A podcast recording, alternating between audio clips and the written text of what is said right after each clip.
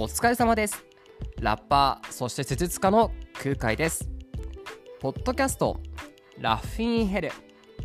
このポッドキャストはラッパーであり施術家の空海がこの地獄のようにハードな社会を笑って乗り越えられるように心と体言葉と表現についてお話をすることで皆様のエネルギーになりたいぜというような雰囲気のポッドキャストになっております。はい、えー、今回はですね、まあ、前回、前々回、前々前回に引き続きまして、9月2の20あ9月の28日リリースされました、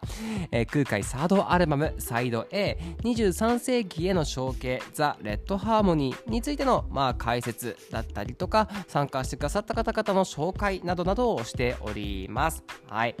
えー、前回まではですね、えっとまあ、21世紀の朝バックスピンブランニューハーモニーが一括り、えー、この時にですね、まあ、最初のイントロ、まあ、23世紀っていうものを目指してるんだよ。こういうことだよね。っていうのを、まあ、軽くイントロダクションしてですね。次にダイナソウルズバンドフューチャリングサチファンキーワハハハハフィートズイユンザサトライム手裏剣でですねまあ過去に戻ってちょっと楽しいこう身体性のある、ね、こう体を使ってああいいなやっぱ肉体っていいなみたいなことになりつつ。で次に「ドントラフアトミー」ロストトレイン。過去ラストレイン長い3度寝ってですね。まあ逆にその調和とかしがらみ人がいることによって起こる負の部分だったりとか。またはなんかこう何ていうんですかちょっとこうあのシリアスな展開がありましたね。うん。こう考えさせられること、えー、自分が完璧ではないということ。をまあこう一人ではない一人ではないがゆえにね起こってしまうなんかこう苦しみみたいなとことかもね、えー、歌って表現しました。で今回が最後のセクションになりますね。まあ、ちょっとこう全体のアルバムに関してはですね、まだまだこのセクションを終えてもなお、ちょっとアルバムのお話はさせていただきたいなと思ってるんですけど、あの収録楽曲に関しての、まあ、話、解説に関しては、これがラストになりますね。最終章になります。はい。最終章？第1部最終章だね。はい。えー、っと、まずはですね、Everything Stands on the Love フィーチャリングタティ、えー、とビートが人幕ですね。はい。この曲はですね、まあ、えっ、ー、と、全体的にですね、あのー、まあセカンドアルバムからも、セカンドアルバムからなのかな、僕の創作っていうものに関してずっとなのかもしれないですね。うん。まあ、特にまあセカンドアルバム、まあ、そっか、マスカットボーイズの時も言ってたね。うん。まあ、それがずっと引き継がれて、でかつ今回のアルバムでいうところのブランニューハーモニー。でもまあテーマに出していた、そういう愛とか、まあ、敬意っていうものこそが、まあ、世界を安定させているものの構成物なんじゃないの？と。うん、憎しみ合いとかね、なんか敵対心とか、なんだろう、その、えー、無駄な線引きとか、そういう隔離とかね、まあ、そういうもんじゃなくて、やっぱ敬意とか愛というものが、この世界のベースなんじゃないのっていう部分の、えーと、曲になってます。はい。まあ、特にですね、まあ、これは、まあ、ラブって言ってますんでね、まあ、愛について話してるんですけど、まあ、先にこう一応と、このね、参加してくださったタティ君、タティ君ですね。えっ、ー、と、前回の話しましたね、えっ、ー、と、ダイナソウルズバンドの曲を作ってくれたムゾヤスさんと同じクルー、PSC クルーというですね、えっ、ー、と、クルーで、えかつ、えっ、と自分ででもですね自身ご自身でもレーベル、え立ち上げたりとかして積極的に活動されてます。えっ、とね、名前が、よいしょ。えっと、 Good Bless Music Entertainment。うん。えっと、すごくいい動きをしてるレーベルで、タティ君自体がものすごい、えっと、半端じゃない活発な動きをしていますね。タティ君も同い年なんですけど、あの本当に尊敬できるアーティストで、また後でちょっとその話もしたいんですけど、まあ、えっ、と、とにかくバンバン動いてるんですよ。そして、同じ年だし、かつ、えーと、彼もですね、えーと、お子さんがいらっしゃって、うん、で、えーとまあ、僕もね、まあ、離婚をしてるんですけど、まあえーと、子供はね、まあ、向こうにいるんですけどね、まあ、いるんですね、まあ、そういう境遇もあったりとかして、まあ、このラブっていうものを、まあ、一緒に作りたいなまたは、えー、とビートを聞いた時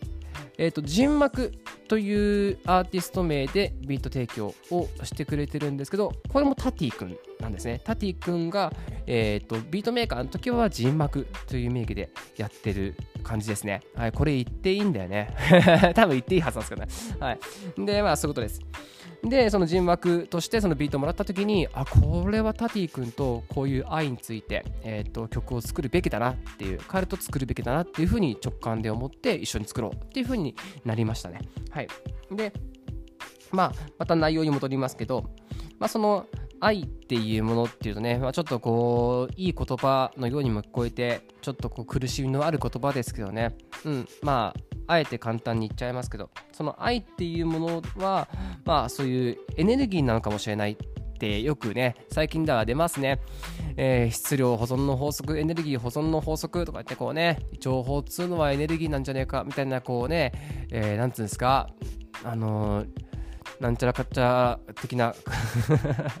相対性理論的な量子力学的な、うん、あるじゃないですか、うん、でインターステラーっていう映画見たことある方はね知ってるかもしれないんですけど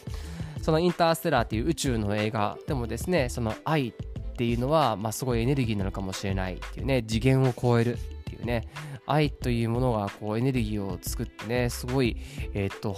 人を動かすけどきっとそれも質量を持つとかみたいな感じの世界なわけですよ。うん、で確かにそれも僕はすごく腑に落ちるとこがあって、うん、でその愛というのは、まあ、ただ本当気持ちだけじゃなくてエネルギーででそのどうせエネルギーっていうものっていうのはやっぱ自分だけで持ってるんじゃなくて循環させるものだなっていうふうに思うわけですよ、うん、だからさっき言った愛っていうのは世界の基盤になっていてで故にこうそれがあるから故に発展していくしっていうそのベクトルを持っていくっていうことだなという、まあ、愛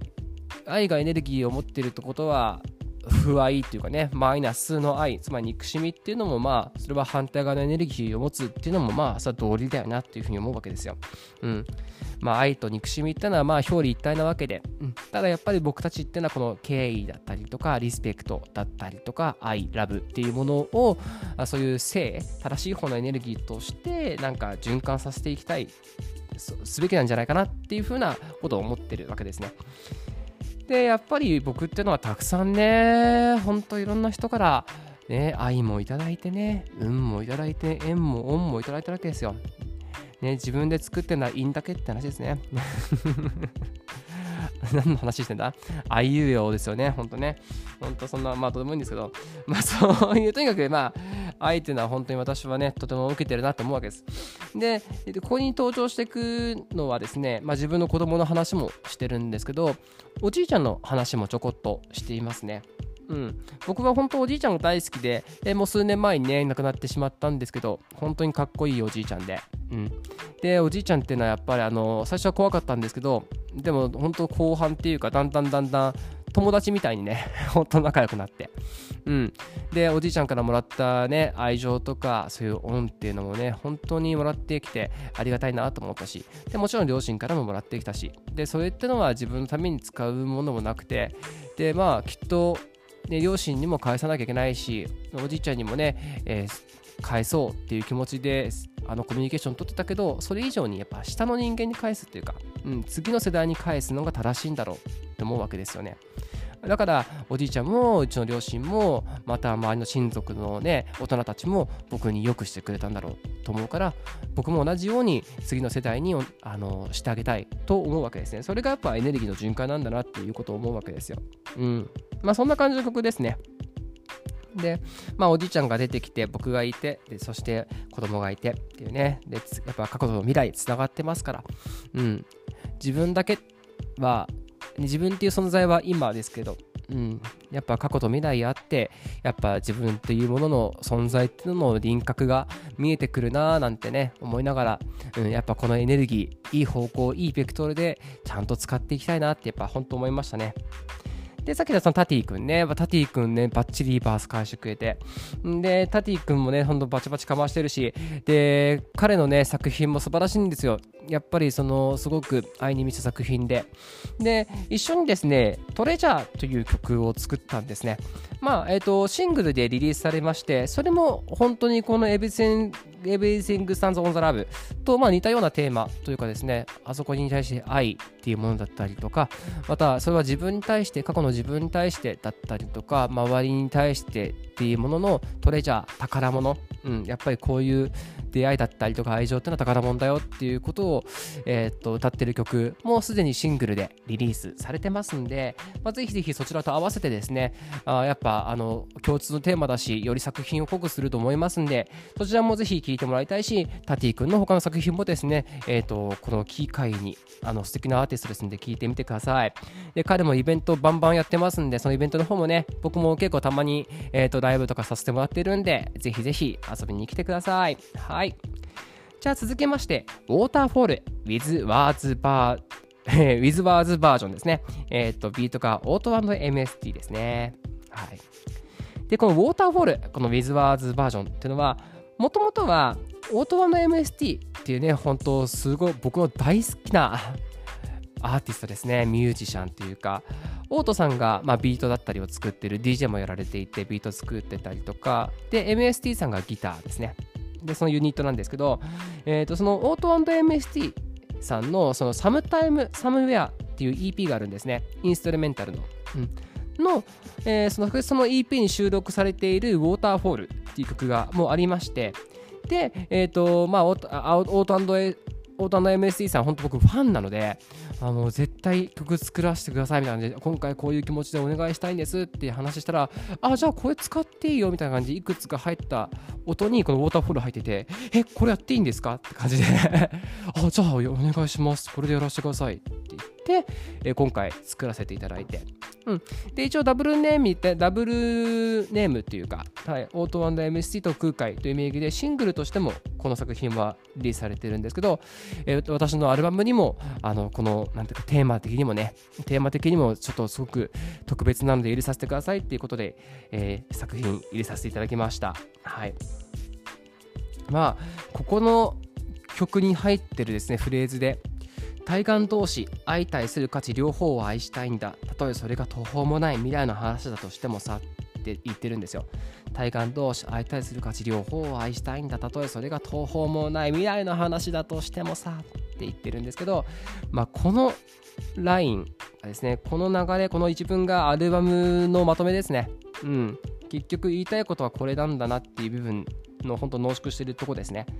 えー今回のそのジャケットが右側が赤左側が青ねまあ色も分かれているし左右で分かれているということですけどやっぱりこの赤っていうものも青っていうものの要素も右っていうものも左っていうものの要素もきっとこの社会には必要なのかなっていうふうに思うわけですよ。うん、なんか二極化した、うん、または二元論的ななんか正義悪とかそういうことじゃなくてそういう価値観じゃなくてきっとあのお互い意味があってお互いメリットデメリットがあって、うん、お互い正があって負があって。でそういうものをなんかああだこうだどっちだこっちだじゃなくてそれを精査しながら、うん、であのまあ本当に正直な話ですけどね、めちゃくちゃ綺麗事じゃないですか。うん、みんなね、えー、っと、いろんなバチバチで対岸ね、対岸同士バチバチ喧嘩してるけど、えー、それを一つにしていこうよっていうのは、何言ってんだっていう綺麗事かもしれないですけど、僕はそのさっき言ったその途方もない未来の話だとしても、そこに向かっていくっていう気持ちがなければ絶対にいかないと思うんで。うんでその瞬間ってのはきっとそれぞれ違うとこからねいろんな価値を拾ってきて集まってきてでその瞬間というウォーターフォール滝になっていくとでその滝ってのはもちろん現象ですよね、うん、現象ですよ、うん、その場所というよりは現象なわけですか。ら高い場所から水が落下しているっていう現象が滝なわけで。できっとそれはまた流れていって別の、ね、形になってしまうかもしれないけどその瞬間がとても尊くて大事なことだと思うんですよね。うん、だからきっとこういろんな価値を拾って持ってね集まってきて特に音楽のイベントとかもそうですね。作品もそうです。今回の作品もそうですし今回の作品、まあ、ちょっと脱線しますけどあえていろんな価値観を持っている人を集めてます。うん、だからあれ空海こういう価値観の人と音楽やるんだっていう考える人もいるかもしれないね。そういう人知ってる人だったら、うん、もちろん変な人はいないと思うんだけどまあとにかくいろんな人を僕は呼んでいるんですよ、うん、でもそれはいいと思ってて、うん、一個の価値観だけで曲を作りたくなかったし、まあ、もちろんテーマは添えてますけど、そう。で、こうやっていろんなそれぞれ歩んできた道で、この作品というウォーターフォール、またはライブ、イベントとかそういうウォーターフォールまたは全然ただ人との出会いとか何かの瞬間イベントなんつうのかなうんタイミング全てのことがウォーターフォールであってうん。だそういうことを表現したかったっていう曲ですね。はい。いやーでもね本当に素敵な曲になりました。やっとできてこの MV もあるんですよ。YouTube ぜひぜひ見てください。この MV も素敵なんで。はい。でその時にねやっとまあコロナ禍だったんですけどすごい気をつけながら僕もバチバチねビリビリこうコロナ禍でまあ職業的にもね気を使って気を張ってえー、っといいのかななんて思いながら。ででも撮影もあったんでそのライブの瞬間一瞬だけ1曲だけねやらせてもらって。でその時にやったそのライブがね本当にキラキラしていて素敵な瞬間だったんですよ。ああやっぱり僕たちにはこれが必要なんだなって思いながらえっ、ー、とそのウォーターフォールをやってうん。あやっぱ早くねこのコロナ禍っていうのはもうだいぶ落ち着いてきているのかもしれないけどそれでもまだまだ続いていることだし早くそれもね解消されて、えーと、いろんな人がねあの気持ちよく出会えて、うん、またこうね大きいウォーターフォールをですねたくさんたくさん作ってまた未来に向けて進んでいきたいなっていうねそんな感じを思ってますね。あいやいい曲ですよ。ぜひですね、聴いてください。オート &MST さんですね、ほんとぜひ聴いてください。えー、っと、そこそこのポッドキャストが出る頃にはそのイベント終わってるんだろうか えっと、代々木公園でアースガーデンっていうイベントがありまして、そこでオート &MST さんもですね、携わっているようなイベントなんですね。1年に何回かある大きい代々木公園を使ったフェスで、そこで空海、私もですね、ライブさせていただきますしね、えー、そういうやっぱ人と人との出会いありがたいですね。で、オート &MST さんの楽曲もストリーミングだったりとかたくさんありますんで、ぜひぜひ聴いてみてください。よろしくお願いいたします。さて、そんな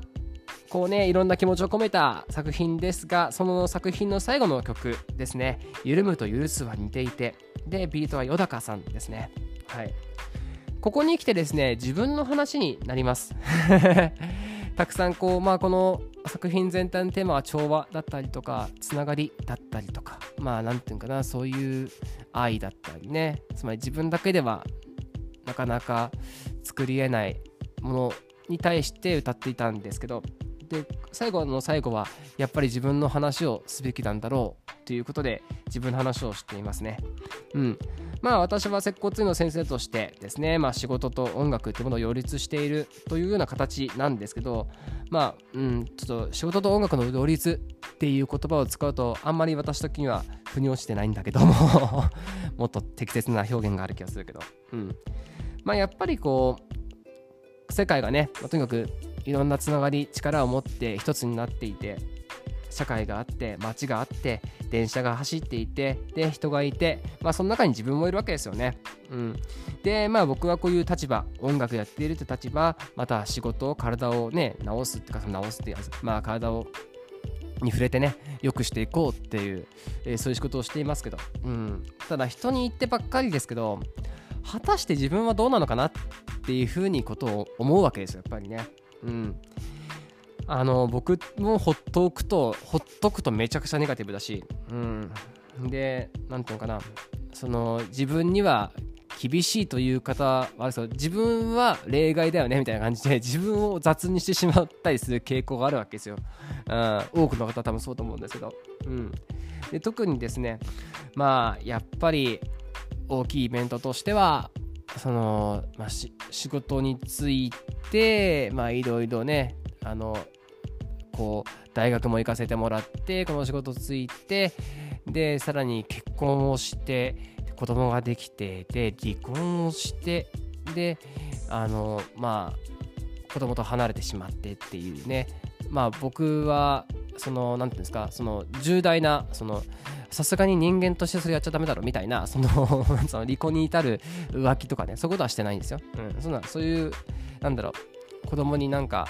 胸張れないようなことはしてないんですけど、まあ、たまたまねそういうことになってしまって。でまあ離婚したりとかして。でそういうことからやっぱ僕の中ですごく大きいイベントだったのでまああの自分を許せないっていう時期が長く続いたわけですね。うん、だからそこから、えー、っと音楽を使ったりとかもちろんいろんな人のね支えもあってなんとかこう自己肯定感保って生きていくわけですけども、えー、だからいろんなそういう曲があってその曲でやっぱり僕はずっと自分を許せずにいたような気がするんですよね。もちろん口では分かってるなんとなくこうしなきゃいけないって分かってるっていう風に音楽が進みながら、うん、やっぱり特に今僕の曲で言うと「中トロ」という曲があってそれはセカンドアルバムに入っている、まあ、あれはもう本当にその時のことですね、えーと、自分を許すわけにいかないんだよなっていうまだまだでもダメだよなこのままじゃって言ってもがいているというような曲ですけどで最後の「笑ってれば」っていう風に続いて、うん、でネキストフローと続くわけですけどまあやっぱ、うん、それでもなおうんっていう気持ちだけですよ。で独立してね仕事もしてでやっぱ自分は頑張んなきゃいけないっていう風に思っているわけです、うん、でもお前と、うん、そんな自分自身をまず救えないようなやつがねその人様に偉いこと言ってんじゃねえよ。ってやっぱ思いますわな。で僕もまあ結婚してですね、うん、それでやっぱり本当にそれでなんつうんかな。その不幸面じゃないけど。不幸面とは言わないけど、えー、やっぱ雑にするのはよくねえだろうと、まあ、そういう意味でここでこの曲をしっかり作って最後に置くことによってまあ、えー、と自分自身という、まあ、子につなげるというそういうあれですね。そういうことになってます。はい。えー、ビートの豊さんがですね、本当に素晴らしいビートをこう提供してくださって、で、豊さん自身も、なんか、えっ、と、豊さんもね、やっぱ配信、ストリーミングとか出してた気がする。えっ、ー、と、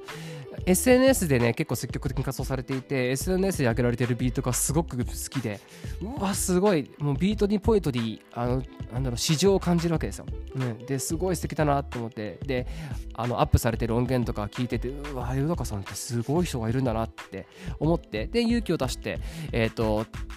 相談させていただいて、え、お願いできますかって形で。そしたら、もうこのビート届いた瞬間に、